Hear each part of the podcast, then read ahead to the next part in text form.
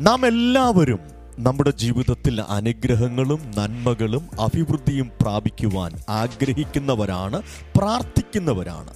അതിന് ബൈബിൾ ഇപ്രകാരം പറയുന്നു. ഒരു എളുപ്പവഴി എന്ന് വേണമെങ്കിൽ ഇതിനെ വിളിക്കാം.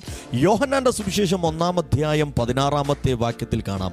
അവന്റെ നിറവിൽ നിന്ന് നമുക്ക് എല്ലാവർക്കും കൃപമേൽ കൃപ ലഭിച്ചിരിക്കുന്നു. ഗ്രേസ് അപ്പോൺ ഗ്രേസ് അതിന് എന്താണ് ചെയ്യേണ്ടത്?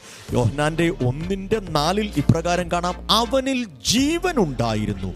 ജീവൻ മനുഷ്യരുടെ വെളിച്ചമായിരുന്നു. അവന്റെ ജീവനുമായി നമ്മൾ പ്ലഗ് ഇൻ ചെയ്യുമ്പോൾ അവനുമായി നമ്മൾ കണക്റ്റ് ആകുമ്പോൾ അവന്റെ തലയിൽ നിന്ന് ഒഴുകുന്ന നന്മകൾ അനുഗ്രഹങ്ങൾ വിടുതലുകൾ മാന്യതകൾ നാം പ്രാപിച്ചെടുത്തു കഴിയുവാണെങ്കിൽ തേജസ്സിൽ നിന്ന് തേജസ് പ്രാപിച്ച് മറുരൂപാന്തരം പ്രാപിക്കുന്ന ഒരു അനുഭവം.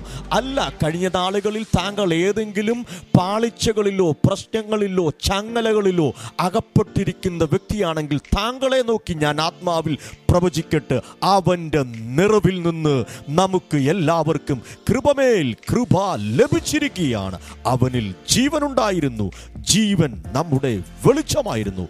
ഈ ദിവസങ്ങളിൽ അവന്റെ കൃപയിൽ നിന്ന് കൃപമേൽ പ്രാപിച്ച് ജയാളിയായി നമുക്ക് മുൻപോട്ട് പോകാം. ദൈവം നമ്മളെ സമൃദ്ധമായി അനുഗ്രഹിക്കട്ടെ. God bless you